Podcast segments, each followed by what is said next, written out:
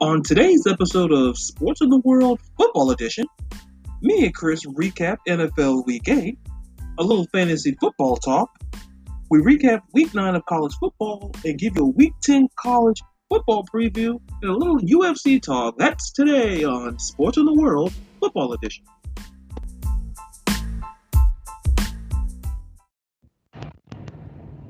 And welcome into Sports of the World Football Edition. I am Ladarius. And I'm Chris. And if you're listening to us through Anchor, Spotify, Apple or Google Podcasts, Breaker, Overcast, Pocket Cast, or Radio Public, we both truly do appreciate it. And how are you, my man? I'm hanging in there, bud. How are you? I'm doing good. The Falcons didn't lose that bad, so I'm doing good. you know, they always say, you know, hope for the best. You know, you know that old adage. So I did, and you know, listen, Matt Schaub played. You know, it just goes to prove my point.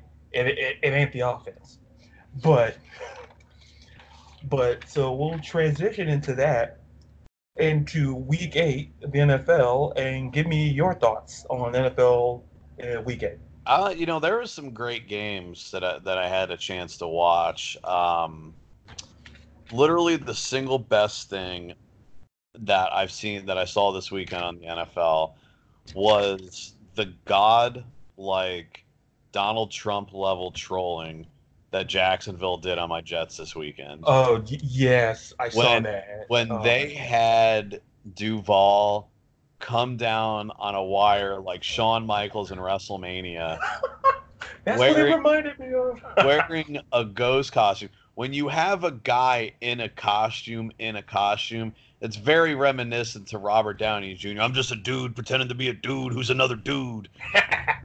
the level of trolling that they committed was godlike. I am famous for getting people all riled up on the internet over politics and sports, and I see it bothers them, and I'll just keep digging.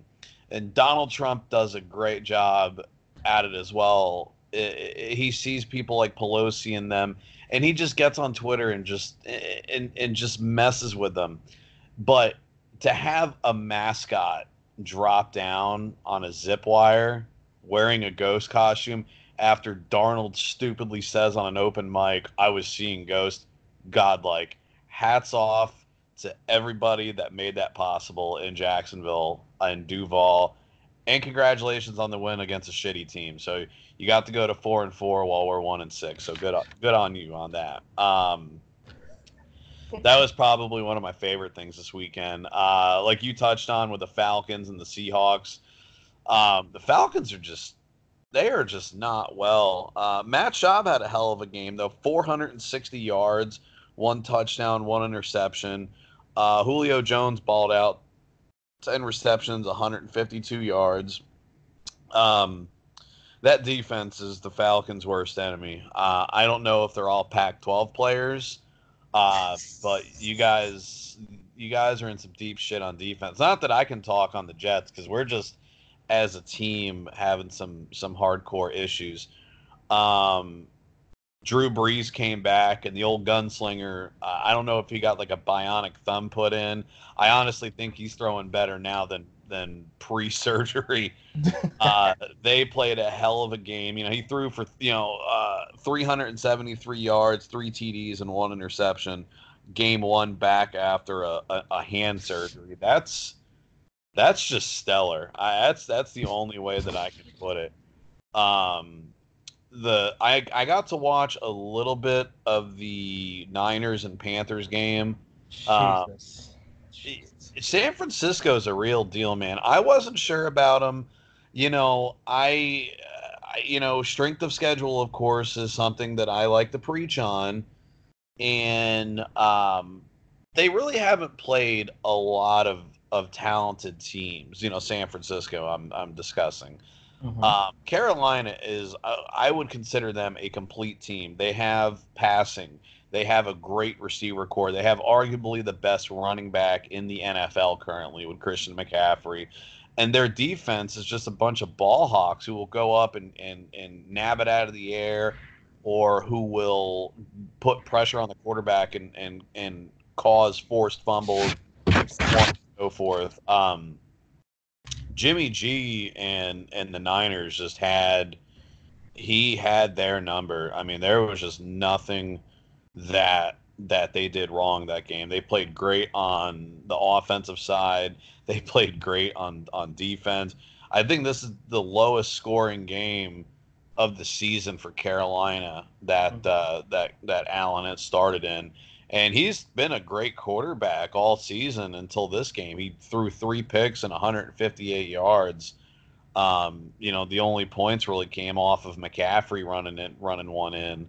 Um, so I was impressed by that game. Um, you know, Eddie Piñeiro shit the bed. Uh, they, they could have won that game against the Chargers. Um, I, I think personally they should have ran it up a little bit more, get a little bit closer, just to kind of give him an ease of shot, or at least center him uh, in between the hashes. That was a back and forth game. Uh, I don't think Trubisky is the answer in Chicago. I think they might have to start looking. Absolutely. Um, the game that really, really intrigued me, uh, number one was uh, the Monday night game and the Sunday night game. So the Sunday night game with the Packers and the Chiefs. So you line up and and you and I and and Derek were in a group chat and we were literally just busting Matt Moore's balls in the yeah, first we uh, saying that like Helen Keller was a better quarterback. uh, I even think I said I could probably go out there and, and yeah. play just as terrible. Um, that game, you know, I, I expected, you know, Sunday night. I was sitting at the house. I was I was playing the new Call of Duty. Which shout out to that. If you don't have it, go out and go buy that game. It is a fucking masterpiece.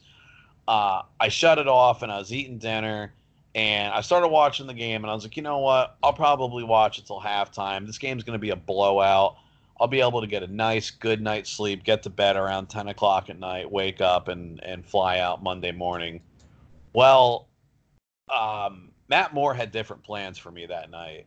Uh, when you're uh, playing that hard of a game against arguably, an, uh, again, another very complete team with the Green Bay Packers, um, and you're playing that high caliber against him when you haven't played quarterback in what, what did they say two years? Two years. Was, was the last start he had and it was in miami so that really doesn't even say for much to begin with.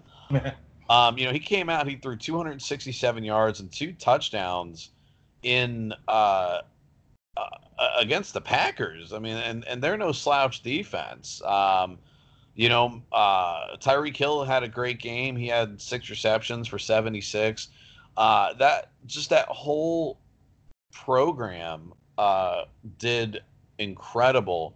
And then on the other side of the ball, second half came in, and Aaron Jones or uh, um, Adam Jones from Green Bay, uh, he got woke up and just he went fucking postal uh, the second half. You know, he had you know total he had seven receptions, 159 yards, two touchdowns, really three, but they called one back. Um, and then you know 13 attempts, uh, 67 yards carrying.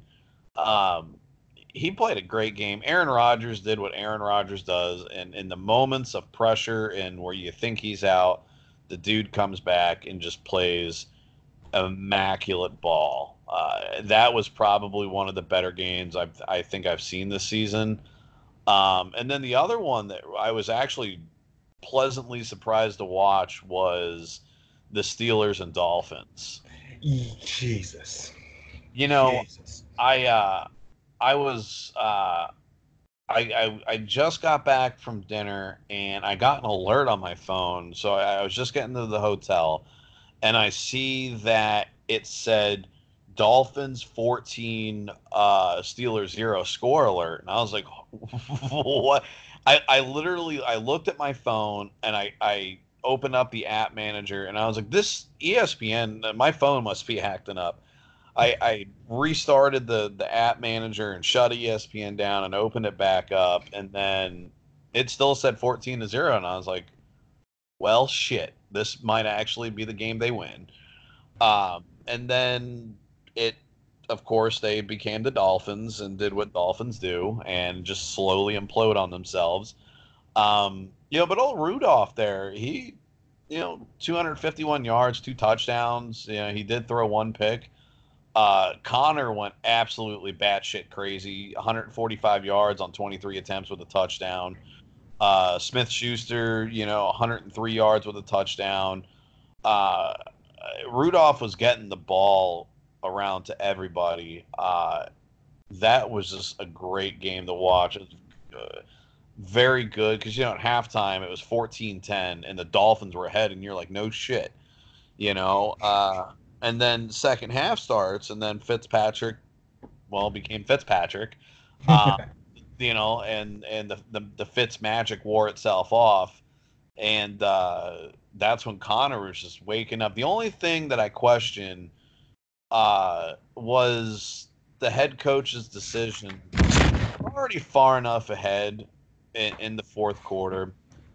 I'm a very firm believer that if if you're just trying to sit on the ball, let your other guys get some reps in. Your your your backups, especially in key positions, um, wideouts, tight ends, running backs. Because uh, I know Conner, they're still trying to get weight. Uh, I don't know if if you've heard anything on that injury. What's going on with that? Uh, yeah, they, they, they got him as um because he's on my fantasy team, so naturally I was waiting like an expectant father in the in the, in the ER, and they say it's questionable. So so they're saying that he may going through practice. So there's a yeah, good. Tomlin, a, uh, Tomlin said that he's limited this week, right? Yeah. So yeah. so so contingent upon how he feels, probably by probably by Friday. I say because give it two days. I think we'll. It's a good gauge. But listen, they got a good backup in Benny Snell. So uh, that dude so, and I don't know if Jaylen Samuels is coming back anytime soon. So they're not. His presence will be missed, but you know, but you know, he did They're what he a did. Tough team next week. They're playing the Colts next week. Yeah. So that's uh, that that's going to be an interesting little uh, little matchup right there. Uh, yeah. But yeah, no, that that back to the Dolphins and Steelers game. Uh, that was another one. I figured, you know what, the Steelers are just going to just pound Miami in. I'll turn it off at halftime. I'll go to bed, and I can just wake up refreshed as the morning bell. And again, Rudolph had different plans for me. Uh, good, just all, all around some great games this week. Um, you know, speaking of the Colts, you know, uh, them and the Broncos, uh, that was that was a low scoring but very back and forth game. Um, Joe Flacco, I definitely think has has found his way to the unemployment line sooner rather than later. Um, they're saying that he is out due to a neck injury that he supposedly suffered right after the press conference, where he where he threw uh, Denver's coaching staff under the bus, saying that hey, we're a two and six team, we're down. How much we're already going to lose? We're, we're in a good chance of losing anyway why not just give it a shot? The worst thing that can happen is it fails, and well, we lost anyway, so life goes on. Um, and then now they have uh, their backup starting, and I was like, well, that coach just flexed on on Flacco, showing who's who's in charge. You know what? And the interesting thing about that, Chris, is that I heard what Joe Flacco said, and I'm not going to sit there and deny that he there like I said, there's some truth in what he said. But at the end of the day, at the end of the day, here's the thing with the Denver Broncos. And and this is this is something that really, really was interesting. Listen, they were in the football game. They, they didn't get blown up. They were in the football game all four quarters, in my opinion. But but to me, the problem is simply that like Flacco had 174 yards. Here's the thing they were in the red zone three times. They only got one touchdown.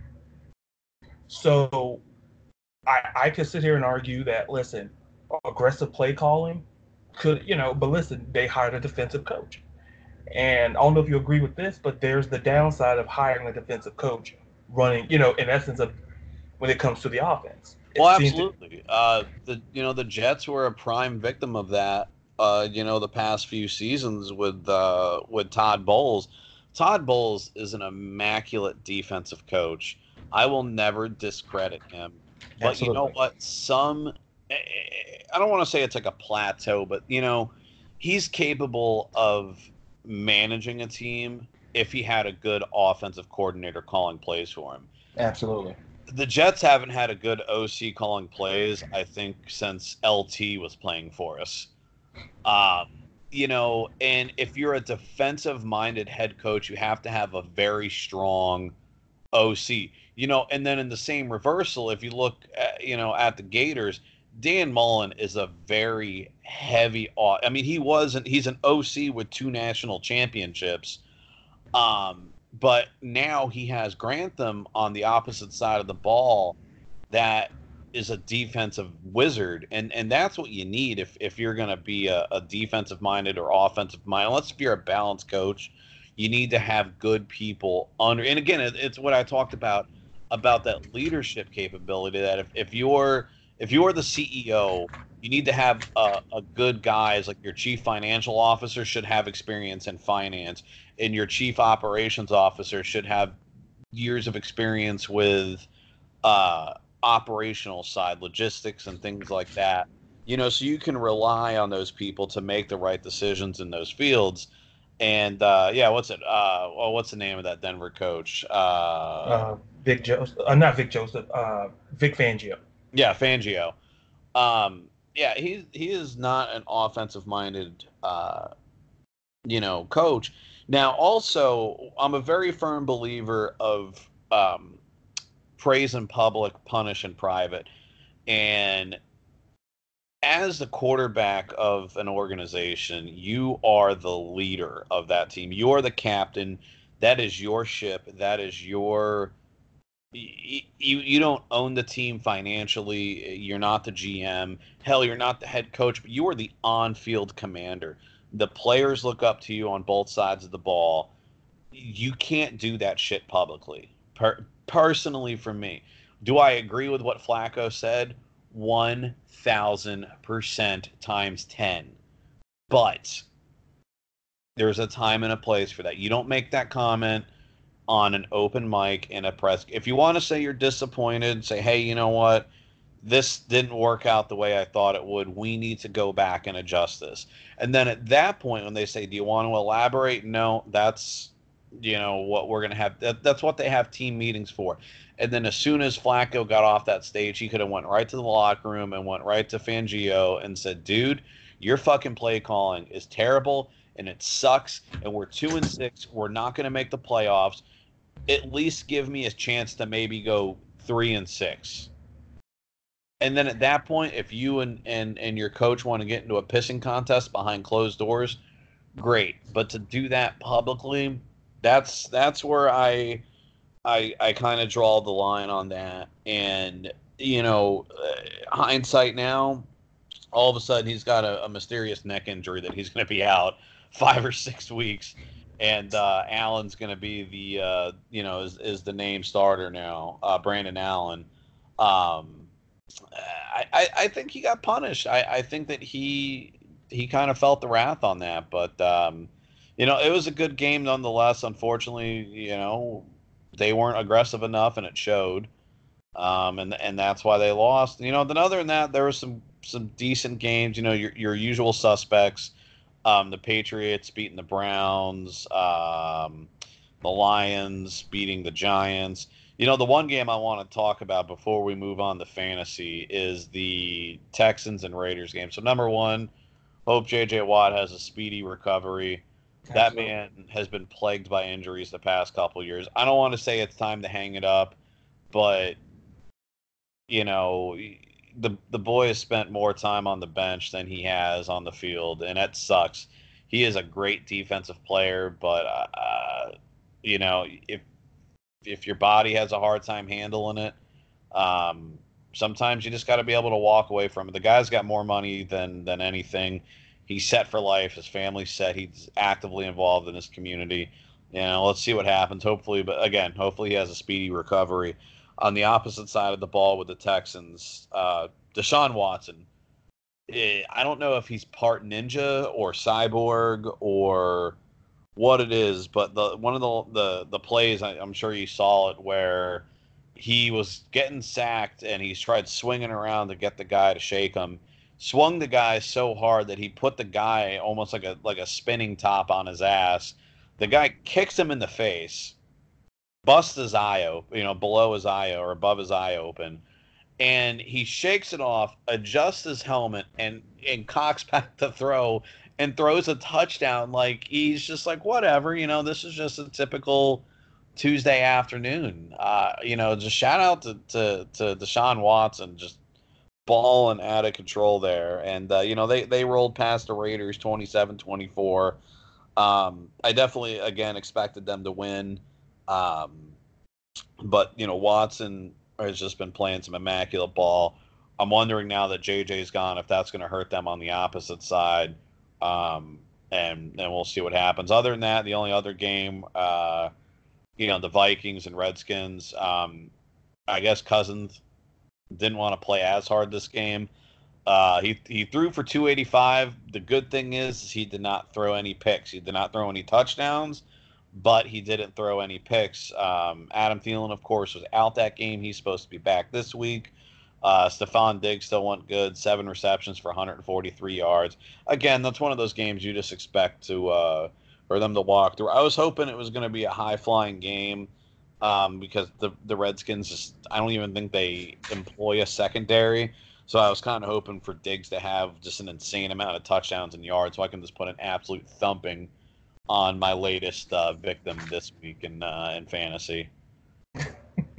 but yeah, that's I mean that's my uh, that's my week eight highlight. You know, you know, I think you pretty much covered everything. There, there were two things I just want to go back to real quick that you talked about, and then I, I, I want to go back and talk about that Cleveland game, and and once again, I think we both can agree. I think I don't think Freddie Kitchens lasts this season. If he does, God bless his heart. Uh, this is a disaster. And listen, oh, they played New England. I get all of that. Nick Chubb was the only one that had a good game because New England could care less about. I'm not. Their front seven is good, not great. So Nick Chubb was able to have a great game. But here, here's all you need to know about the Cleveland. I'm not going to read any stats, Chris. I'm just going to read you something. This is the quintessential Cleveland Browns. Their three turnover. They had three turnovers on three consecutive offensive plays. And that's the first time any team has done that since the Dolphins did it week one of the 2012 season. And it's the and it's the seventh time it happened since 2000. That's the Cleveland Browns. And that one play by Baker Mayfield, look, that play from the water boy. He just tossed it to the team like, listen, I'm good. And and folks, unless they move on from coaching, that's Freddie Kitchens. And then I want to go back. And speaking of coaching, I respect what Vic Fangio said. You know, listen, he didn't back down from from Joe Flacco, Super Bowl winning quarterback. Listen, if you're going to blame anybody, you're the leader. And I think you had a very excellent analogy. It's a top-down business. I've always it's a top. It's a football. Any sports franchise is top-down. Okay, they look to the leader. And to me, Chris, I don't know if you'll agree. To me, this starts with John Elway. Yeah, he. I mean, he because he, he's classified as what the uh, president of football operations. Yeah, yeah, or something like that. Yeah, he's he's got to be able to to to put in a a head coach that's going to fit the team that the the players you have for the team. Um, B you've got to be able to control. I don't want to say control your players, but you got to be able to control. They are your employees. They need to know what is acceptable and what is not acceptable, and there there's a level of expectation that should be met that is definitely not being met at this point with uh, Denver. Um, they won a Super Bowl a couple years ago, and they deflated faster than an old porn star's titties, um, and, and and it's showing. Um, but yeah, you know, Elway, if if he's you know the general manager or president of football operation, if he's the one calling the shots at the end of the day, he has to be able to a put a coach in. I think Fangio will be gone. I think he's going to be another victim. Uh, I think three victims on on Black Monday. Victim number one is your boy Kitchens at uh, at Cleveland. Yeah. Victim number two is Adam Gase and the Jets. Yep. He's a one and done, and I and I think Fangio you will see as a number three. Um, you know, Gruden definitely should be a number four, but with the money that they guaranteed him, yeah, yeah, I just yeah. Him, he yeah. he ain't going anywhere. Um, but yeah, I El Elway's got to be able to put a coach in there that is going to neither be balanced or figure out a way to get better OCs and DCs in there. Um, Denver is just not playing well, and that's not a a normal thing to say. You know, you can for you can say that you know name name me three traditional shitty teams in the NFL. One, two, three, go. I can easily say Tampa, Miami, and Cleveland right out of the gate. Name me three traditional great teams in the NFL uh, New England, uh, Denver, and Green Bay. They, yeah. They've won championships. They might not win the Super Bowl every year, but they're making it to the playoffs at least. You know, um, you know, uh, and now you've got, you know, this conundrum in, in Denver that they're just Elway needs to do something. And uh, like I said, Flacco, you know, good on Fangio for standing his ground. The the guy was wrong, but he didn't lose his power. You know, if if as a leader, if you get challenged by authority, is is chauvinistic or misogynistic or whatever liberal PC term we'll we'll label it. You have to exert that power as a leader. Uh, you know, in my profession, I ran into that when I took over the position that I moved up north for. And uh, as a a new manager, I wanted to meet all of all of my my. I guess I'm walking in as the head coach, and I wanted to meet my OC, my DC, my special teams, my linebackers coach, you know. And I said, okay, hi, I'm Chris. Nice to meet you here's what you guys have been doing here is what i want to do and here's a plan on how i want to get there and uh, I, I did that with my team and i had one guy immediately say well we've never done it like this and i said i understand that but based on x y and z this is why i've been successful doing this and i would like to implement it here. Um, and this is how it's going to be done. And he stood up and said i'm not going to do it like this. And i said well this is the direction we're going. So you can either go with it, you give me a counter solution right now of why, and if it's a, a, a um, it makes sense and it's an ob- objective, that I'm willing to compromise. But unless if you're coming to me with a solution, don't come to me with a problem. And or I said, you know, option three is we part ways. And the guy got up and said, you know, literally said, "Fuck it, I'm out of here."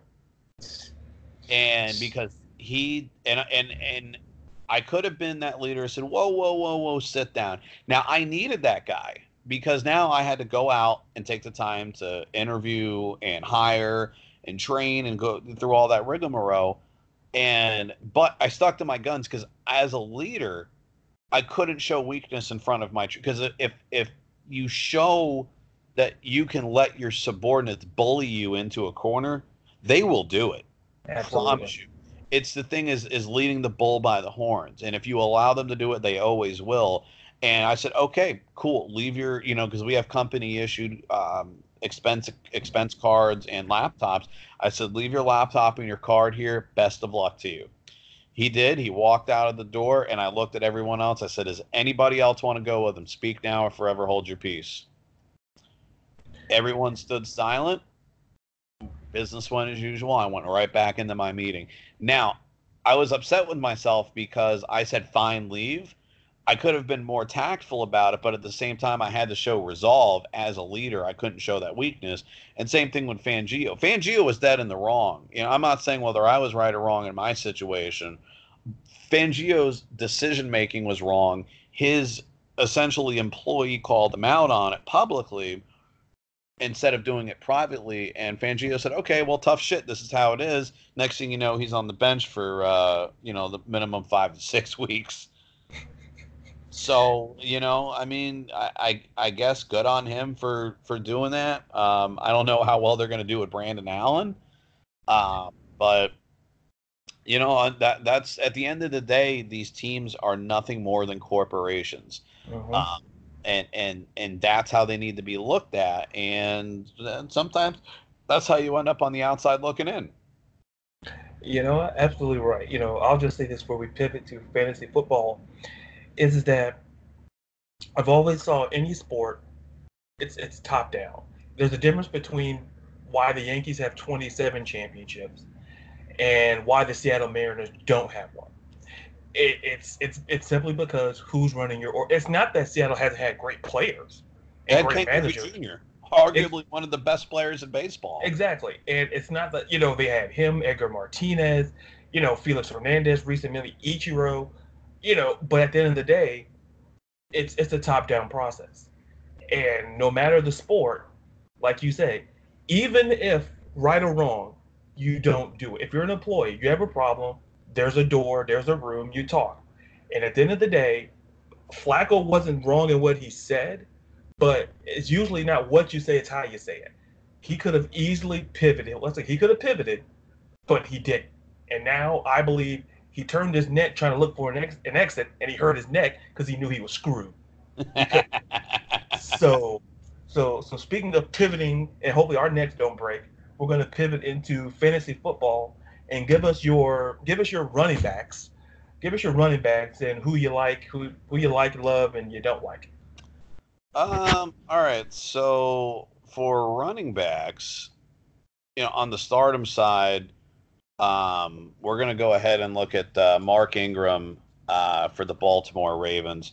Uh, they're playing New England this week, um, and they New England has a great defense, but their run defense isn't exactly stellar. Uh, I guess would be the way that I could uh, I, I could I could possibly uh, roll it.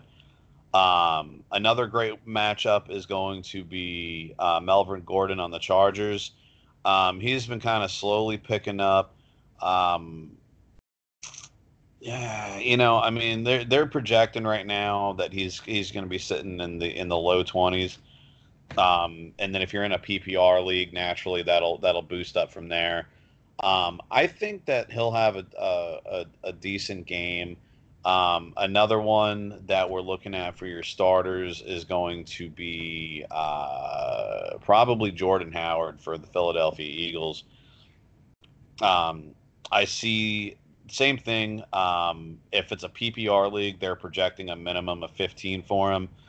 Um, you know, this week is kind of an oddball for running backs. There's there's a lot of variables. I had I was trying to do my homework on that. Um, besides like your standard like go to uh, running backs, I'm not going to tell you, hey, if you have Christian McCaffrey, you should start him, or if you have uh, Zeke Elliott, you should start him. That's just common sense. Uh, exactly. So, so this exactly. this is the ones that I'm trying to to kind of set people up with. You know, another one that's on the border wall would be Tarik Cohen. Um, it, that is 100% revolving around which Mitch Trubisky shows up this week. Because um, if if you get DirecTV Trubisky, uh, Cohen's going to have a great game because if you're playing in a PPR league, he's a guarantee guy that will on a on a good DirecTV Trubisky Sunday, you're going to get 18 between 18 to 30 points. Uh, if you're getting standard cable, uh, you know Trubisky, you're gonna end up like me last week, and you're gonna get like I think eight points from him. You know, uh, luckily I have just a, a, a good wide out core to begin with, so I mean I'm pretty covered on that. I was using him as a flex, um, but still, it just it it kind of hurts um, you know, some some possible, uh, and and I would almost categorize him as a as a sleeper. Like I said, it's one hundred percent, um, you know, go to another sleeper um, is uh, Jaylen Samuels, depending on one hundred percent on Conner if he starts or if he's going to be at limited production. Um, if if Samuels is available in your waiver wire and you have room on your bench you know, maybe you got off a bye week and you have an extra kicker or an extra defense that you just don't need. Uh, get rid of them. Put in Samuels on there. Um, another possible sleeper is AP going to Buffalo. Um, you know, AP's been been up and down all week uh, or all season. Um, you know, that could be a, another sleeper. Um, you know, another one is on the other side of the ball. You know, the OG Frank Gore going against you know Washington's defense. Uh, I mean, Gore isn't exactly uh, you know where he used to be, uh, but it is Washington, so you're kind of betting on on a broken horse. Um, and then definitely your Siddums this week. Um, I would I would give LeSean McCoy a, a, seat. I would give Sony Michel a seat. Um, and then I would give Carlos Hyde a seat for sure. Um, you know, another one, if you even are starting him, would be uh, uh, Kenyan Drake. Um, if you are, bless you. If you're not, you know, I mean, I, I, I wouldn't have him on my team, but uh, going against because uh, they've got what San Francisco this week. I believe my computer is giving me the uh, mm-hmm. the the blah screen. Yeah, San Francisco again. They're they're on that real deal. Um, you know, I, I would just I would stay away. Um, on their their defense is just so friggin' strong. It's ridiculous. And, but that's that's my that's my uh, week nine for for running backs. Like I said, with it, um, it's a little bit more difficult this week because there are some tougher matchups. And I was, I was looking over this, and even this list I got. Um, eh, you know, uh, it's it's unfortunately it's kind of the best of a of a mediocre situation I could pull for you. Unfortunately, this week I don't have I don't have too much advice on it. Yeah, you know, yeah, it, it's definitely a, it's it's it's a tough it's a tough week, simply because you know, especially when you like Aaron Jones. Aaron Jones is going to be fine. Uh, you know, James Conner especially. You know, like even like even with the, even as the Jets season goes, I think Le'Veon Bell is not the worst option to start against Miami because Miami is still Miami. Yeah. And yeah, like I tell people, I don't care who. Like like you said, there's definite ones. Like if I if if you have to remind people, hey, start Christian McCaffrey, start Dalvin Cook, then there's a problem. So because it's obvious, and he's one of those dudes. He's in that class where even if even if Christian McCaffrey plays you know, like he did San Francisco, he's still at 100 yards. So, because at the end of the day, you know, San Francisco said, okay, we'll let, we won't let Christian McCaffrey beat us. We'll let Kyle Allen beat us. And Kyle Allen looked, you know, that was probably the worst game hands down he looked.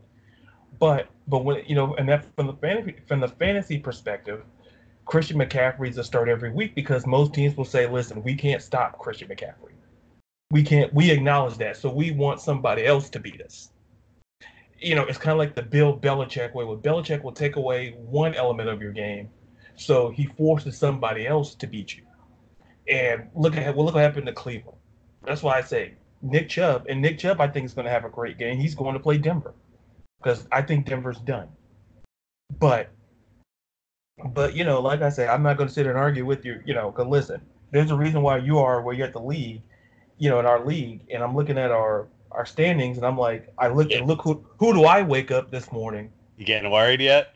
Am I getting worried? Listen, you, I was worried two weeks ago. Started because... from now we're here. oh Jesus!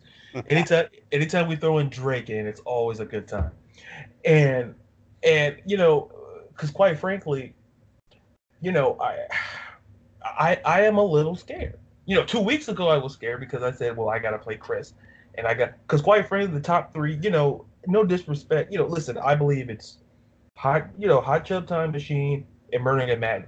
I, no, no disrespect to nobody else in, in our, you know, it, you know, no no disrespect to anybody in, my, in our division, but I look at those rosters and I go, Jesus. Even I would need every single player to exceed, and I know I can't. And I, and listen, I'm a realist. I, it's not going to happen because you know, like you know, you know, this week, you know, Calvin, you know, Calvin, you know, Atlanta's on a bye week, so I had to had I was pulling a draft date. I was being Bill Belichick. I was trying to be like you and trying to pull Bill Belichick deals. because it's it's very thin. And I tell people certain positions. I think we talked about this on another episode, how thin certain positions are. I think tight end was right up there on that list in terms of how thin the talent is. And it, like I said, quite frankly, I like I say, I wake up and I say, "Oh crap," because like this week, like I'm playing a dude. You know, listen, you know, take it as you will. Listen, you know, you know, I'm not. You know, the dude is Jesus. I don't think I've ever been an underdog this whole season. No, you haven't. Yeah, and you're and you're playing a a mid level uh, seventh place guy in in Division Two who's four and four and kind of on the up and up. And if you look at, uh, uh, if you look at, so we're Division One, so you're sitting at seven and one. I'm five and three. The guy below me is five and three. CJ fell to five and three.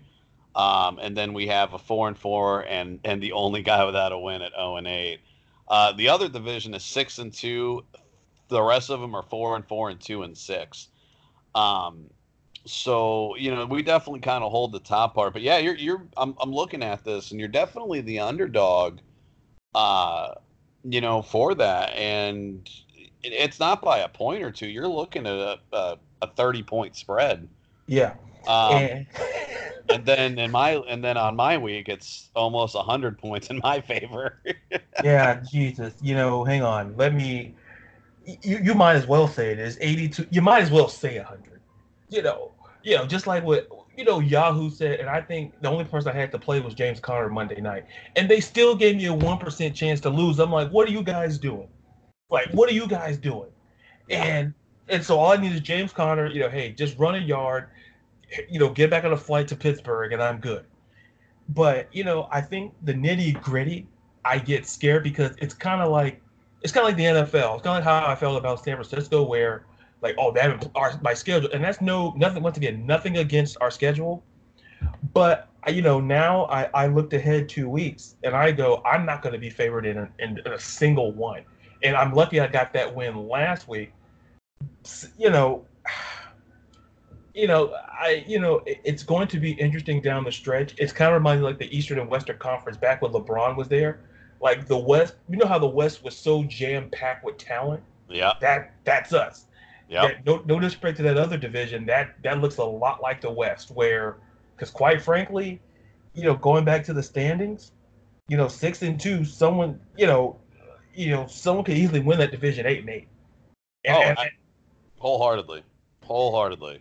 Where I feel in ours, I have to have, I got to get at least ten wins, and it's kind of like you look at the schedule, like, well, where am I going to find ten wins at? Because, you know, or at least, or better yet, two wins out of the next couple of weeks and because I got to face you, and then I just said, screw that. I'm not even gonna forget it.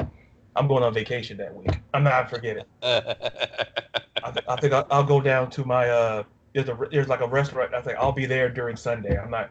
You're not gonna watch your fantasy? No, not this week. I'm no, good. not this week. Yeah, because if, if you look at it, see the other thing that, that I haven't set up is you know a lot of leagues do it the way um, where it's just like it's an every you could do divisions, but it's an every man for himself um, I'm you know I mimicked how they do it you know in the NFL is that you know you got to win both conference and non-conference games. Uh-huh. Uh, luckily for me, the the three of my losses, only one of them came from a divisional loss. So that that helped me a little bit. Um, and then I'm looking at you know my schedule. Um, you know I I've got you know this week and next week are pretty much guaranteed wins. Uh, I got you week 11, which I'm already slated to be. That's uh, yeah, yeah. Forget 30, yeah, forget 35 it. points. Yeah, that's uh, why I said I, am not showing up to work that day. So. you know, and then you look at week 12 for me. Um, I got a, a, division win that's going to be a, a, minimum 60 points. Uh, week 13, I've got uh, the division that's going to be 90 points. Uh, and then I got a week 14 is going to be about a 24 point spread. Uh, so I mean, as long as, as my guys stay healthy, and, and that's the, the the hard part, especially getting into that back end of the season. Um, that's that's where I, I think I'm going to be able to pull up because that's going to give you a division loss or two, and that's when you could be dethroned. I think, my man. You know what? I'm. I'm, you know what? I'm not to be upset. I'm. I'm not because, uh, like, like I, I reiterated, I said I fully expected you to just. I expected to get you know maybe at least eight wins, and but I said Bill Belichick here. He's to win at least he's gonna, he's gonna he's gonna win double digits. And but you know, and I'm looking, and this is something that, and before we move on to uh, college football, you know, I'm looking at your points for. Look, you know, I tell people don't let the numbers, don't let the record fool you. Listen, you have the most points in our in, in the division by a lot, by a lot, and and it's and it's not even close. So it, when I see that, I go, well, he ran across a week where two or three dudes just went off, and and it happens because because at the end of the day, when I caught, I think I caught my first loss to CJ. Yeah. And I look at his roster and I'm like, okay. And then I think I had a dude knocked out, and I think that kind of semi hurt. I'm like, oh crap. So I gotta. And by that point, it was the last dude to play. So, but you know, I expect down the stretch, like you say, I expect it to be a horse race between and between you know you, me, and I think I respect CJ's team so much. So yeah, he's got a stacked lineup there. Uh, you got yeah him, me, you, and then of course the division leader uh, Matt, who's uh, who's trumped that bitch, uh, and in in Division Two. Um, uh, yeah, I mean the the thing is, I've got it set up to where um, the division champs and two wild cards get in. So whoever's essentially third place and fourth place will be the wild cards, and then uh, division champs get an automatic uh, automatic sit in on on the uh, on the playoffs. So it's gonna be uh, it's it's gonna be interesting. So I'm I'm very curious to see where we go from there. So it's it's getting the crunch time, man. It, it absolutely is. And, and once again, folks, if you have any fantasy questions, you know, for Chris or my, you know, for for Chris, you know, go to at Sports the World on both Twitter and Instagram. Go to our Facebook page, Sports in the World, and the and for the ampersand. You, you know, check us out, connect with us. If you have any, leave comments and questions because, listen, I had someone come out San Francisco. Oh, we know you, and they said we both don't respect them. After this week, I think we both kind of look at and go, put up that five spot. We both kind of got to. So, so once again, I read them. Whether I like it, it's a whole different story. But but I do take the time and look at them. But so once again, Sports in the World, both Twitter and Instagram. Go to our Facebook page, Sports in the World. And so speaking of, so we go from the NFL, we go from, we go from you know, from you know great teams, and we're going to talk about some more great teams as we transition to the, the college week football week nine. And you know, to me, there was a couple of games, but that, that caught my eye. But give me your thoughts on college football week nine in the recap. Uh, you know, there were there were good games all over the place. So I'll go ahead and just to, to cater to some of the uh, football impaired, oh, boy. go ahead I... and say, good job, Ohio State. Oh, you boy. beat a ranked team as you should have. Now, I said congratulations and you get the pomp and circumstance, and you played a great game against a great team. I'm not going to argue it. I'm not going to say, well, this, well, that. You are expected, if you're going to run around, and, and again, I keep using that UFC fighter analogy. If you want to fight for the title fight, you have to beat the the contenders in your division. Don't go to the amateur gym on the corner of you know whatever and whatever and go beat the shit out of a couple guys that just signed up and say, hey, give me the Khabib title shot because it doesn't work like that. You got to earn your spot. And this is a step for Ohio State to earn their spot. This is the first reputable win they've had all season, and it is now week nine. We are already halfway through the season, and they're just playing their first reputable team. Now, hindsight is well, their back half of their schedule was tough. Now, granted, yes, they they do have a little bit of a heavier back half of their schedule. If you look at it, they have uh, uh, Wisconsin. They just played. Now, let's look at the rest of the schedule, shall we? Uh, mm-hmm. Uh, have uh, The, uh, they're actually on a bye this week, so I won't have to listen to Derek bitch and moan for a week, uh, which will be nice. Um, they have a scrimmage game against Maryland, a scrimmage game against Rutgers. Um, they play Penn State, which is arguably the most important game of their season. Um, and then they play uh, Michigan for their their rivalry season closer. Um, I I'm even going to argue that is going to be an important game. I mean, they absolutely have to win. Personally, for me, for for them to get considered for the playoffs, they need to win out the rest of their season, and then they, they need to win the Big Ten championship. If they do not do both of them, I do not think they deserve a spot.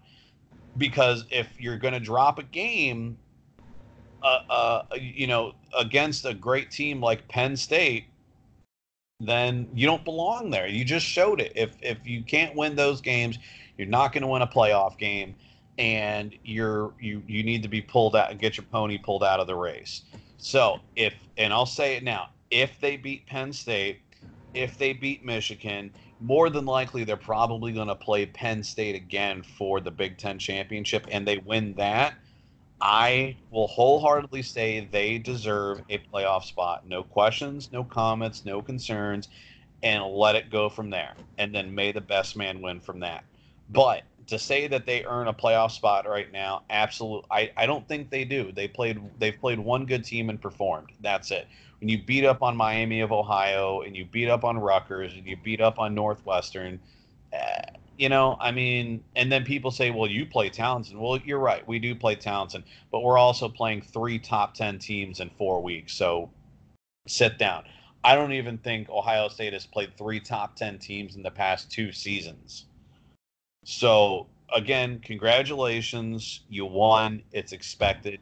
Go out and continue to do it. Win against Penn State, you shall have my respect. If you lose against Penn State, then my point has been proven that you're just a flashy program against amateurs. And when you step into the octagon against a real competitor, you get your ass knocked out. You were it, it will be the equivalency of of CM Punk debuting into the UFC. um, you know, some, uh, some other games. Uh, of course, you knew damn well another team I'm going to pick on is Oklahoma. Sorry, buddy. Yeah. You're yeah. oh, oh wait. Can, can I can, can, can I get an "I told you so" from America? Can I get an "I told you so"? Yeah. yeah. I didn't believe in Oklahoma. I said they were going to lose to Baylor, but they, they did me one better and lost to Kansas State. That's an embarrassing loss to Oklahoma, is what that is. Um, that and and you know what? Right there, they were they were what number five? Yep. And then and they bumped back to ten. Asta Manana, homie, you deserve your your chance at the playoffs has just been eliminated. If you're going to lose to a scrub team like Kansas State, who I don't even th- are, have they ever been relevant in football. I know they've got a, a borderline okay basketball program, maybe water polo or underwater basket weaving or um, croquet or something, but I don't think they've ever been a football school, to my knowledge, at least. You know, you know, I'll be real quick. You know, here's the thing that was their first home win against Oklahoma since 1996. So, you know, listen, Bill Snyder ran their program well, but you know, I you know they were borderline at both. But but once again, I'll I'll go I'll toss it back to you. So now the transition to my question for you is, now that I think we both can agree that I don't care if Oklahoma beats Baylor, it doesn't matter. It doesn't matter at this point. You lost to K State. You uh, you even if you win the big, there's going to have to be a lot of things to happen for them to be reconsidered for the playoffs. Um, I I think you know I know they I think it's what next week is when they start doing the playoff examinations and all that. Mm-hmm. I honestly think we really can't even talk about who's going to the playoffs until the end of the season because you've got the the two most crucial games that are going to shape the playoffs is the SEC championship and the Big 10 championship in my eyes because that's either going to eliminate LSU and or Bama and Ohio State and or Penn State. Um, so because right now, you know, you're you're if you're looking at your top 25, Uh, let's let's take a quick little looky loo at that because you've got two SEC teams, uh, you know, sitting at the helm, and then you've got uh, Clemson and Ohio State. So, um, all right, so you've got LSU at number one, which I wholeheartedly agree with. I think they are the best team in the nation right now, hands down. Alabama's having some problems, and I think with Tua being out against LSU, that is where they go down. They will not see the SEC championship. I am predicting that it will be LSU and Florida, and the winner of that game will be put into the playoffs. Um, again, you've got so that's gonna so one and two, someone's gonna be removed from the top four.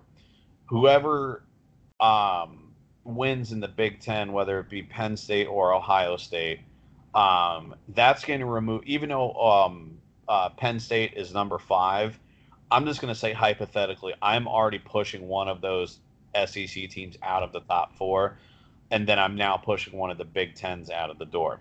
Now, if that happens, uh, Clemson is going to stay in no matter what. They've got a, such an easy road in the ACC right now that there's no real team that's going to give them a, a problem. They're going to win the ACC championship. They will stay in the playoffs.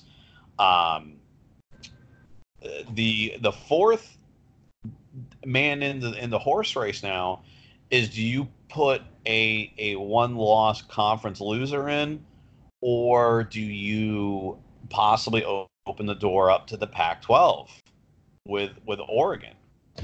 You know, Oregon, as much as I don't like them, eh, you know, they you know i mean I, I really can't say too too much bad about them yeah. It's and they've they've beaten they beat washington.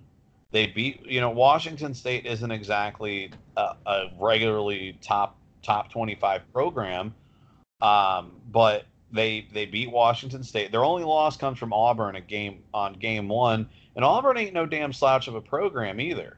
Yeah. Um, you know, they beat Stanford, which has been kind of the questionable team. Um, you know, their only real, I think, real challenge left of the season is going to be Arizona State. Um, I, I, don't see uh, SoCal. They're they're such a washed up program that their their relevance is nothing at this point. They've got Arizona, Arizona State, and Oregon State left. Um, Oregon State uh, doesn't mean shit uh, Arizona State, I think, is their only real deal, and, and then the and then the Pac-12 championship. And I'm not super familiar with with how the Pac-12 is registered, so I don't even know who they would play for their championship.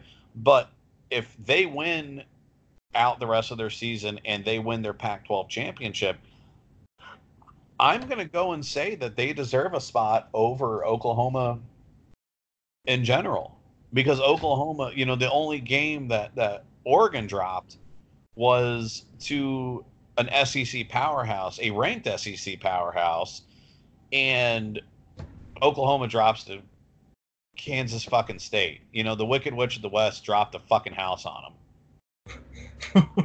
you know, yeah, I, I, just yeah. yeah. I mean, I'm sorry. I just I you know, um, but you know the but that you know that we'll we'll save that I think for next week's because now I'm just jumping ahead of myself. I'll stick to just this week.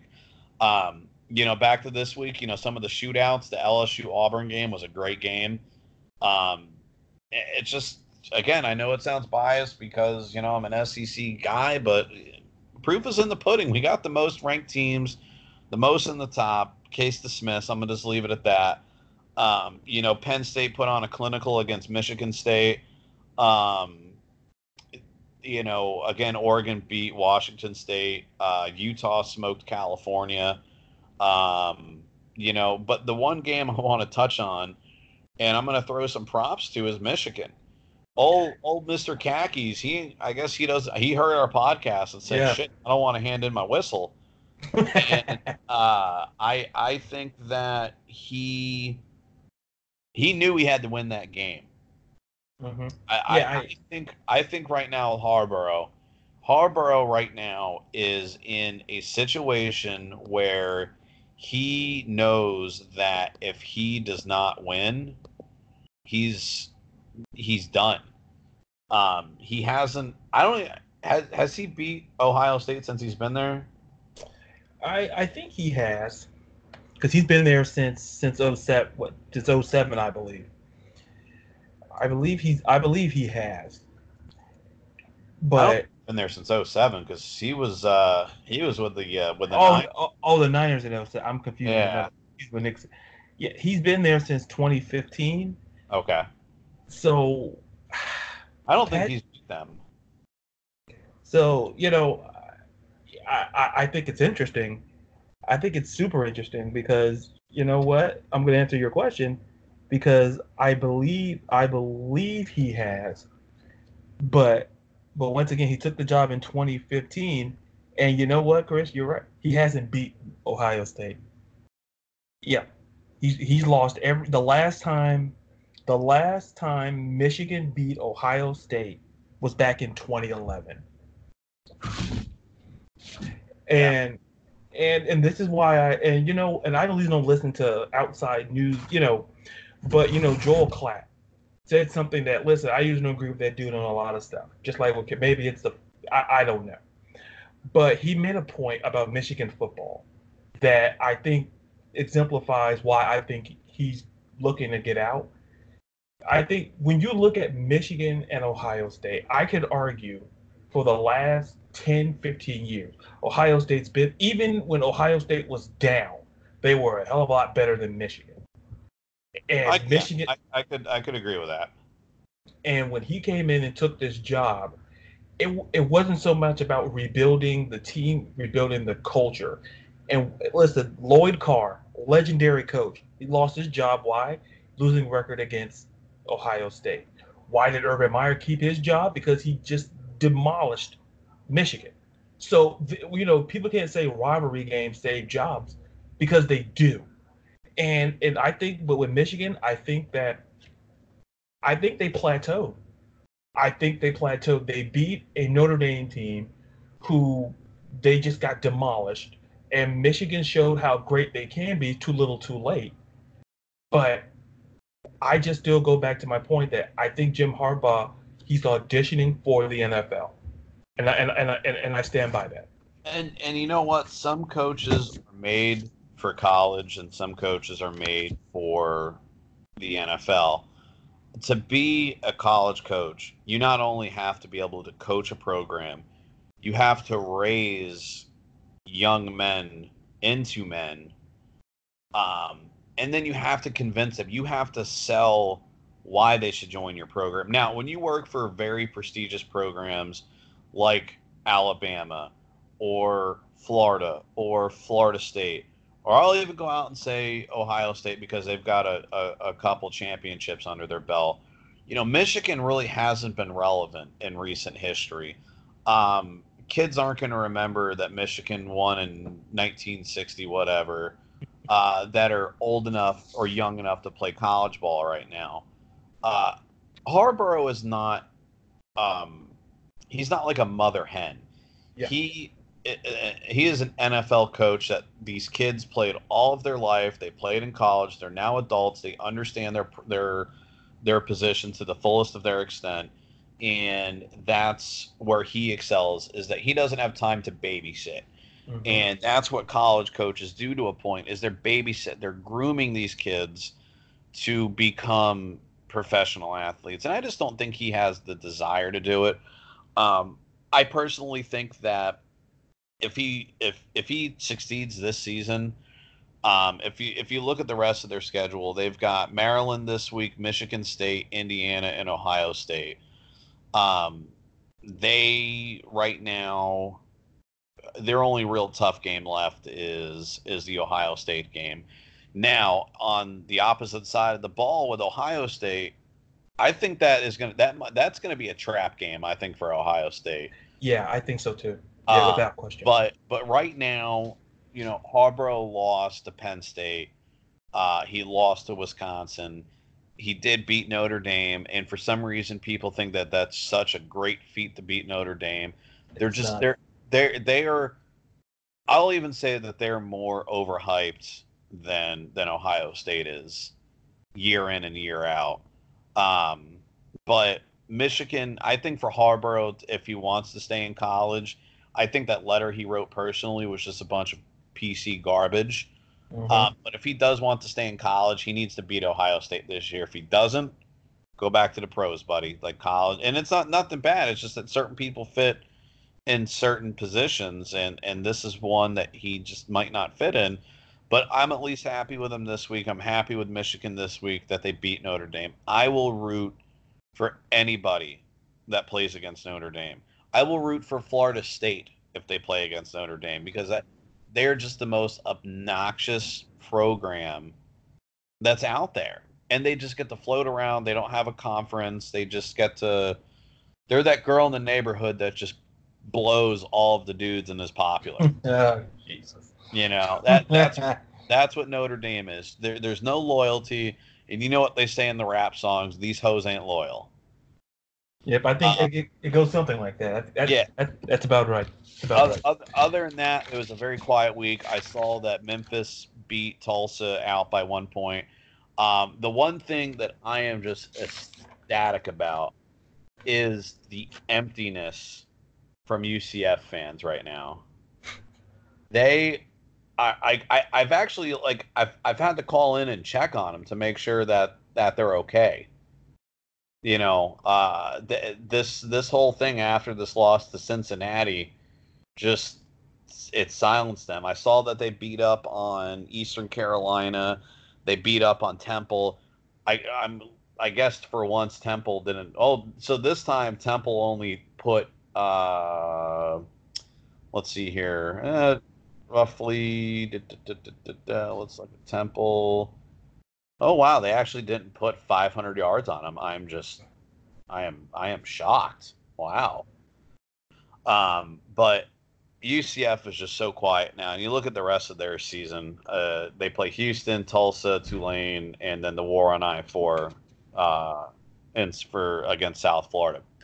Now, I'm actually currently on location across the street from UCF uh, on on assignment for work, and of course I had my Gators hat on uh, coming back from dinner last night because it was a little bit of a low key. I didn't have to take clients out or anything, and I'm walking back into the hotel, and of course they got this stupid Golden Knight cardboard cutout thing in front of uh, in front of the the lobby and all that. And I'm walking towards the elevator, and this guy is looking at me and he's like, You're in the wrong side of town to be wearing that hat. And I looked at him, I said, Yeah. Yeah, I reckon so. I was like, um, I know on this side of town they pretend to win national championships. They don't actually win them. Jesus. And uh, he didn't find that as funny as I did. And then I, I asked him how his season was going and what and what they were ranked. And he kind of stubbed me and turned around and walked away. So I think I'm going to go ahead and say I, I won that conversation. Um, but yeah, for uh, that's all I got for week nine, man. There, there, there was some ups and downs, some regulars, but uh, yeah, you know those those are all the games I wanted to cover. But oh man, oh boy, I think I have an idea for the title of this episode already. But yeah, but you know, uh, I I I want to cover something real quick before we move on to preview. The only really two games to talk about you know, for week 10. No, did no disrespect to all the other games and all that jazz. But I want to talk about something I think I think you I think you I think you and Derek got into this about I think all of us we talk about we talk about conferences, we talk about what team moves to different conferences, something like that if I'm not mistaken. Uh-huh.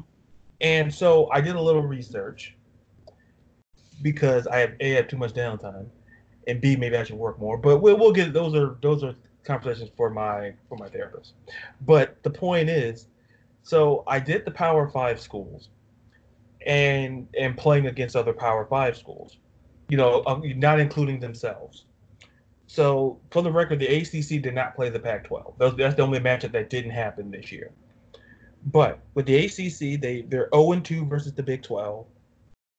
The Big 10 is 1 and 2 versus the Big 10. They're 1 and 2 and versus the SEC, they're two and two. So overall, the ACC is three and six versus other Power Five schools, which is why I I look at Clemson and go, listen, if I had to pick a team to go out, I would pick Clemson. But if they run the gamut, I'm not gonna steal thunder and take them out because because of strength of schedule. If that was the case, then you know I can. It, it, it's it's a muddled mess there. So, but with the Big Twelve, listen, the Big Twelve, they're two and zero oh versus the ACC, one and one versus the Big Ten. They're two and one versus the Pac twelve, and they're yet they're one and two versus the SEC this year. So they're six and four overall versus Power Five. So we go to the Big Ten. The Big Ten is four and five overall. They're two and ten versus the ACC. They they couldn't beat the Pac-12 this year for some reason.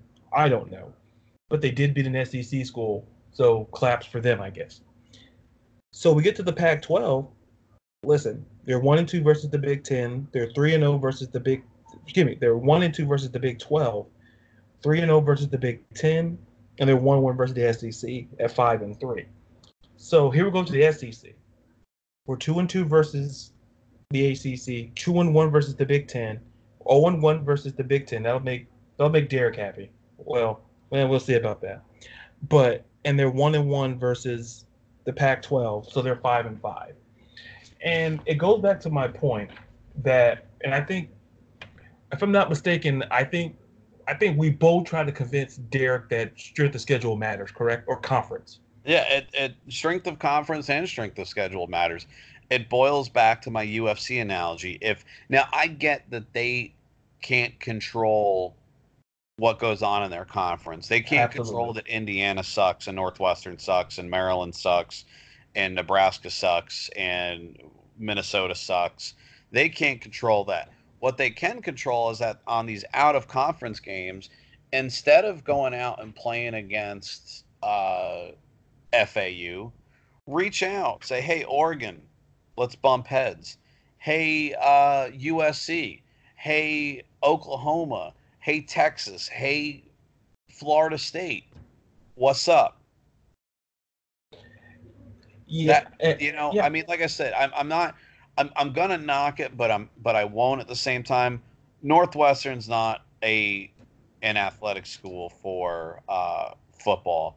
Neither is Indiana or Purdue or Michigan State or Maryland for that matter. You can't control that. But as you're out of conference games, you are literally in 100% in control of that. You know, UCF is a prime example. Hey, UCF, you want to play in the big leagues? Why don't you step up to Gainesville for a couple years and come play us? Oh no, no, no, no, no, no, no. We'll play um oh, oh who who is that game? What who are they going to play out of conference now? uh, BYU and BYU. Boise State. All right, you know Boise State. Eh, I'll give them enough credit because one of their kids made it on the cover of the uh, NCAA game one year. um, but BYU, that's your out of conference game, man. Man, that's that's a that's a tough one. But again, you have control of those games. Step up and play. Here's your opportunity get your shit together. Um, but again, it and and that boils like that. And again, and like I, I keep saying is that it's not fair to go beat up a bunch of amateur fighters and then demand to go immediately for a championship fight if the other fighter is crawling through the ring and he might drop a fight here and drop a fight there. To me, dropping a game against LSU has more weight to it than Ohio State beating Miami of Ohio by 70 points. That loss is worth more than that win in my opinion because you lost to a good a great opponent, arguably the best school in the country, and you're not just beating up on a division 2 school or low low end division 1 schools all season. And again, I know they can't control their conference, but you know, the games you can control, I step up and let's let's play some better programs. Um, again, it, it all it all boils down to what you said. It's the strength of the conference, and if you step outside your conference and you don't have a winning record, that's got to say something. Again, I, I, go back to the stats that um, that I posted a while back for overall records, and the SEC is the only school or the only conference out of the five Power Five conferences that have a winning record against everybody, not just this guy, you know, the Big 12 or the Big 10, but everybody. that speaks for itself. So you know, I, I know I'll talk on that until I'm blue in the face, and I'll get argued about the stupidest shit. But again, it's factual. It you present facts, and there you have it. Just saying that, oh yeah, we're we we're such a great team. Well, that's cool. You haven't played anybody except for one person, but we'll I, we'll harp on this. Uh, I actually got showed a Facebook post from six years ago, arguing with a, with another Ohio State fan about the exact same thing.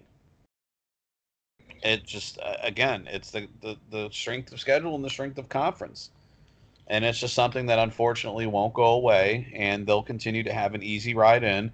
So God bless them for their easy, you know, bandwagon approach when we're walking through a fucking minefield and we're Helen Keller.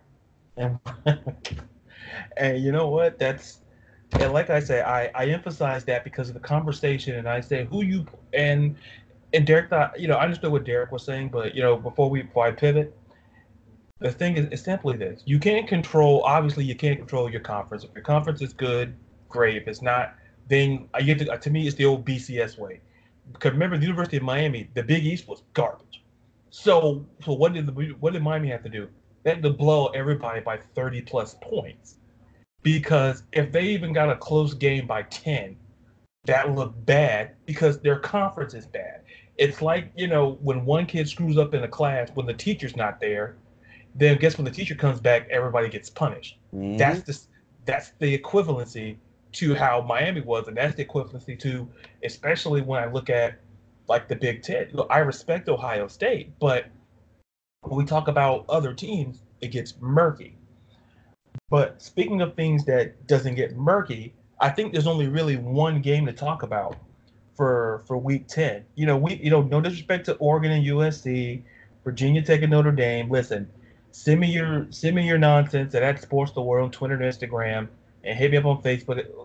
I, I I get all of that but really there's only one game to me that has legit college football playoff implications and that's and that's the game in Jacksonville. That's Georgia and Florida. And I know you got some thoughts on it. We got three we got three of our studs back. So give me your thoughts on Florida Georgia. In the words of Marshawn Lynch you already know. Um yeah this week's actually a very quiet week for uh, for football. Um, Ohio State's on a bye. Um, you know, uh, uh, Clemson's playing Wofford. Yeah, fine school. Fine yeah, school. I mean, I've never even heard of them. Notre Dame's playing VT. Michigan's playing Maryland. Uh, Auburn's playing uh, Mississippi and uh, yeah, Kansas State's at Kansas. Yeah, and, and then Oregon's at and, USC. So and I don't even think L and LSU's on a bye this week, aren't they? Correct. They got they got a bye going into the to next week. Okay. So yeah, the game definitely the game of the week is going to be the Florida Georgia game, and I am actually in process of trying to cop some tickets for that. Um, I, I would actually like to enjoy that game in person. So you've got two one loss programs. You got a seven and one Florida versus a six and one Georgia. So uh, do you want to take a guess for the spread on this game? Yeah, I I saw the spread, and quite frankly, I think I think we're the underdog by like six and a half, seven. Yeah, we're six and a half. However, they got us slated to win. Yeah, yeah. See, uh, yeah. Number numbers don't lie. I think the help, you know, with Greenard and all those. I think that. So, yeah. Let's let's actually talk about that. The one game this season where we had no turnovers, no picks, and no defensive scores. Guess what happened? And we lost. We lost. So you have that to, to sit under. Um, and now, rewinding back, like you said, we have Greenard and Zuniga coming back on the defense. Our defense, and I was talking about this with a buddy of mine. Uh, our defense, I don't want to say revolves around Greenard or uh, or Zuniga, but It kind of does. And it's the same thing in Chicago with Mac, is that the defenses are so scared of Mac that they are double teaming, triple teaming him, pulling guards and pulling tackles to, to, to oh, you know, from left to right or right to left or wherever Mac is lining up to stop this man. Now, what happens when you pull that guard or tackle from one side to the other? You are leaving an exposure now. So, with that exposure, you now have if they're double teaming Greenard, guess what? Zuniga runs in. If you're double teaming Zuniga, Greenard rolls in. Now, here's the other problem you have. You got Reese and Moon in the secondary. That one of those guys, whether it be Zuniga or or Greenard, are are causing such chaos in in personnel counts that when you double team one man, you're leaving one man unaccounted for. That's just basic fucking math. And the even scarier part is, is if we don't send Reese or Moon or Zuniga or uh, uh, Greenard on a blitz, we'll send freaking Henderson off the edge. We mm-hmm. saw that last week, or excuse me, the week before against South Carolina. We couldn't blitz with our, our second string defensive ends. So what did Grantham do? He dialed up a blitz from Henderson. That kid, he, he hit the quarterback for South Carolina that that poor boy did not know what hit him until he stood up and said, "Oh shit." You know, we're playing Georgia has they're they're a good team. I'm not going to take anything away from them. They are where they are at, and I won't argue that. But they haven't played a defense like Florida yet. Number one. Number two, they haven't played an offense like Florida yet. Now, a lot of people can go ahead and and pitter patter about uh, how Florida is, you know, um, n- not as good as they are, or whatever other excuses. I someone said, you know, th- that we're overrated, you know, we're overhyped, and that this will be a humbling loss. A humbling loss would be uh, to LSU again, or that was honestly a humbling loss. So to go against Georgia I don't foresee that as a humbling loss, but let's look at some stats, shall we? Because we, we all love numbers. Well, at least some of us do. Others argue that facts really don't matter, but well, that's how they vote. So that's another story for another day. Um, Kyle Trask didn't play the first two and a half games of the season. And currently, as of this very second, he's got 1,391 passing yards, 14 touchdowns, and four IN and four picks. Mr. Fromm in Georgia has played the entire season. It only has 1,409 passing yards with only nine touchdowns and three interceptions. He got he's got Trask beat on the on the uh, the the picks. Um, but let's look at the yardage now. Let's look at Mr. Lawrence from Clemson. He's got 1,534 passing yards, 14 touchdowns, eight picks. Trask has literally been a backup his entire life and is within grasp. He's beating a starter, a seasoned starter from Georgia, in almost having the same number of passing yards, matching him in touchdowns, but less than him on picks. And he only missed two and a half games of the season imagine the numbers if Trask was to start. Now, for people to say that he's underrated, he's not. Again, and we talk we talk about this almost every week. Quarterback is a head up position. Trask mm-hmm. is a very intelligent quarterback. He knows how to go through progressions and reads. Felipe Franks is not capable of doing that. Felipe Franks is a good quarterback that if you're fourth and one and you need a guy to get two yards out of it, that big tall son of a bitch will bowl through somebody. Trask doesn't have, but see, Trask is a big guy. He's 6'3, 240. He's not a small dude. But, you know, he doesn't have that physicality that Franks has because he's more of an uh, of an intellect than a brute. And it shows on the field is that his passer rating significantly better than Franks. His his yardage was better than Franks has ever had in his entire career at Florida. Uh, you know, a, a lot of people are doubting Florida. Uh, we have beat everyone but granted LSU. Now, again, it sounds like an excuse and blah blah blah blah. Blah. I think LSU would have been a different game if we had pass rushing. We did not blitz like we did in other games. We did not cause turnovers like we did in other games. Only game we have lost is the only game we have not forced a turnover in. So that speaks for something. And I'm sorry, I'm not making it. LSU is a good friggin' ball team, and they deserved that win, and they wanted that win, and by golly, they got that win. Uh, Florida went out there. They performed better than I honestly thought they were going to. I was disappointed in defense, but Trask went out there and uh, the first real road game in a hostile environment like LSU. LSU is a hard place to play in. That's uh, acoustically, uh, size wise, fan wise. That's a rough place to play. It's hard to play in in the swamp.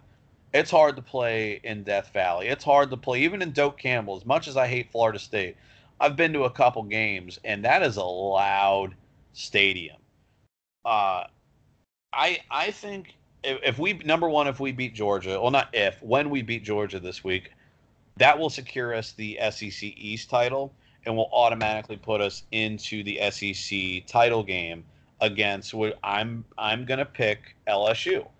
Mm-hmm. Um, if if we if we play LSU, that will be a tougher game than Bama. I think if we play Bama, I think defensively Tua won't neither A won't play or B won't be at hundred percent, and we will put a hurting on that poor kid.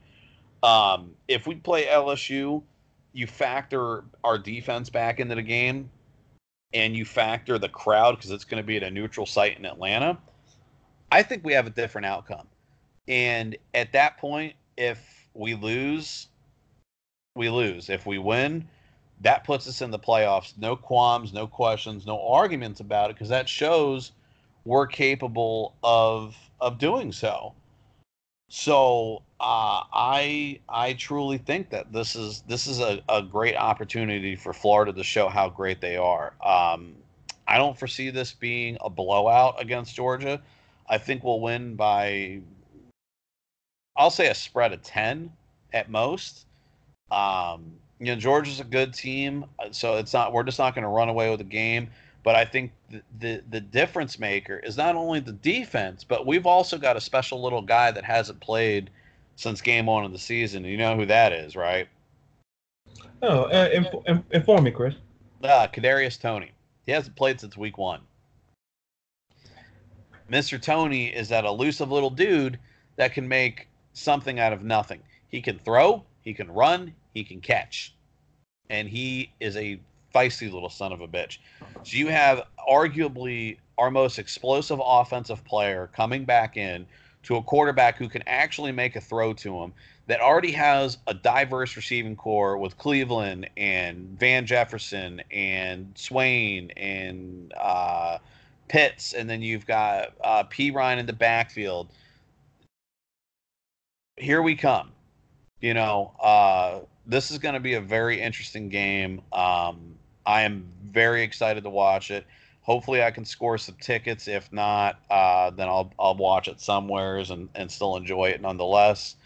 Um, but this is literally the game of the week, and arguably one of the most important games of the season because this starts shaping. Th- this game right here is the first stroke of Picasso or Rembrandt's brush for a masterpiece. This game starts the trend of okay, how are the conference games going to align? Who's going to play who for the conference title? And then that next block is who plays for the playoffs and the national title. So the SEC is the first one to strike uh, this week and say, okay, here's who is going to play X or Y.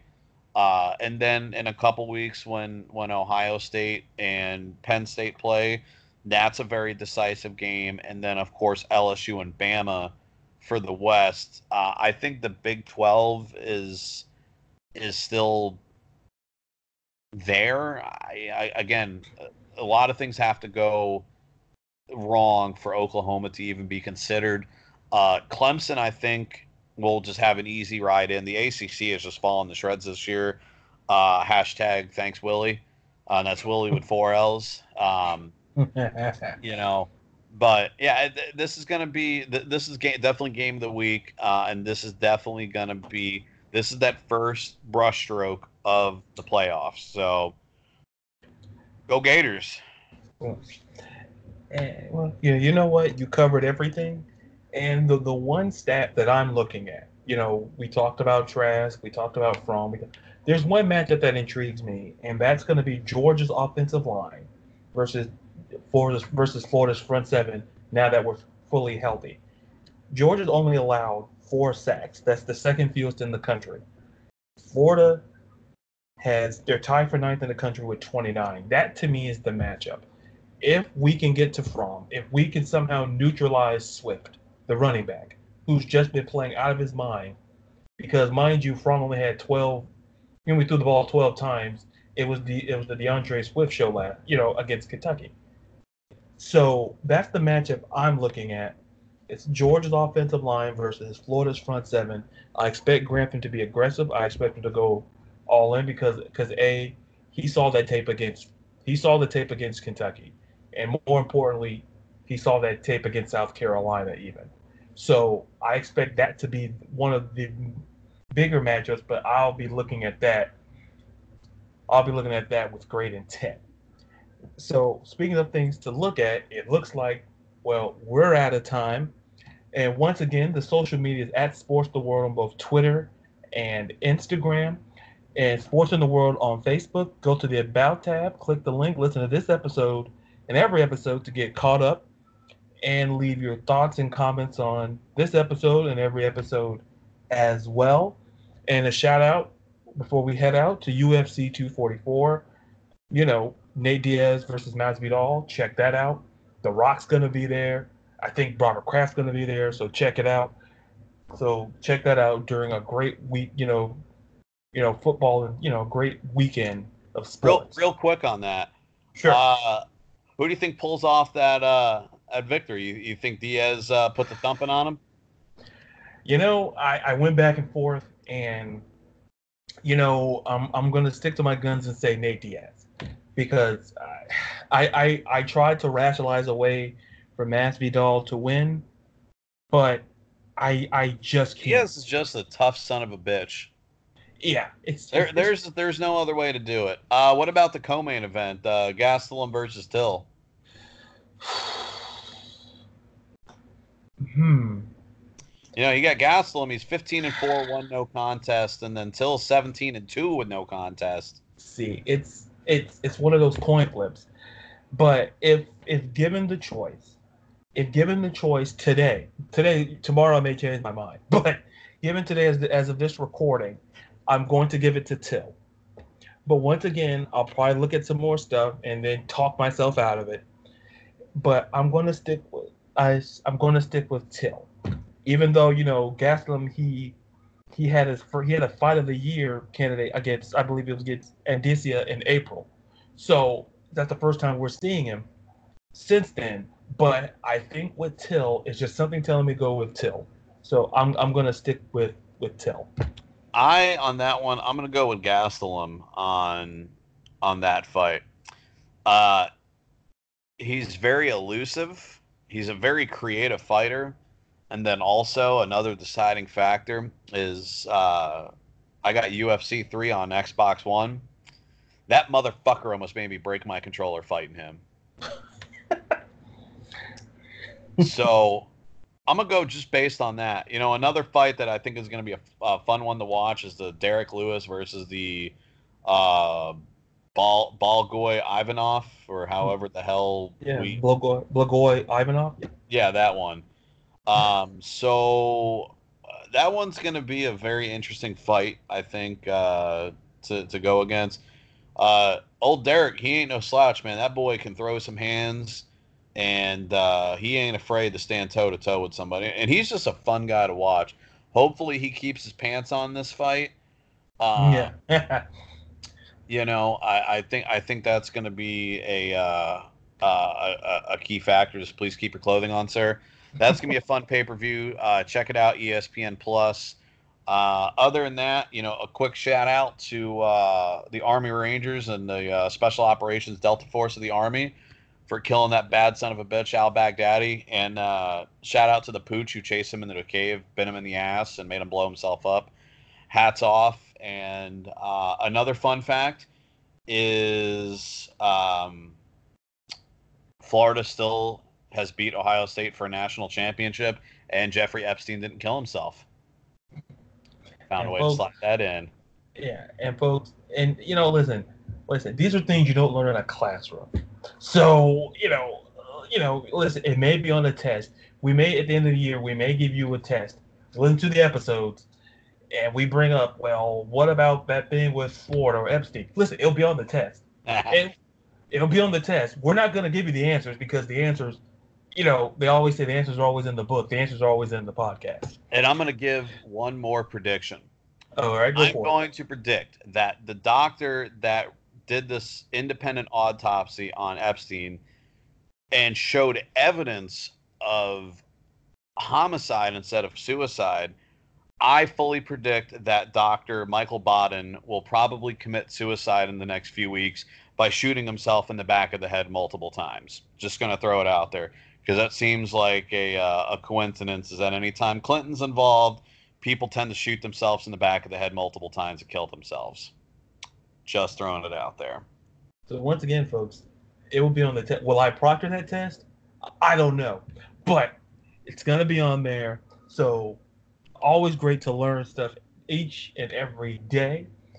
And, and once again, if you want to hear more great, or if you want to drop in some facts as well, at Sports the World, both Twitter and Instagram, Sports in the World, on the Facebook page. And I just want to give a shout out to those in California, those firefighters out there fighting those fires, and to those being displaced, that they be safe, and to thank the firefighters. You know, John Cena, good Yeah, man, hats off to him for chucking 500 G's towards uh, EMS and fire services, man. That's that's some stand up shit right there. absolutely one of my favorite dudes in wrestling. You know, people can knock him for oh the championships. He's just when you think of a face of a company, he's like the quarterback of that company.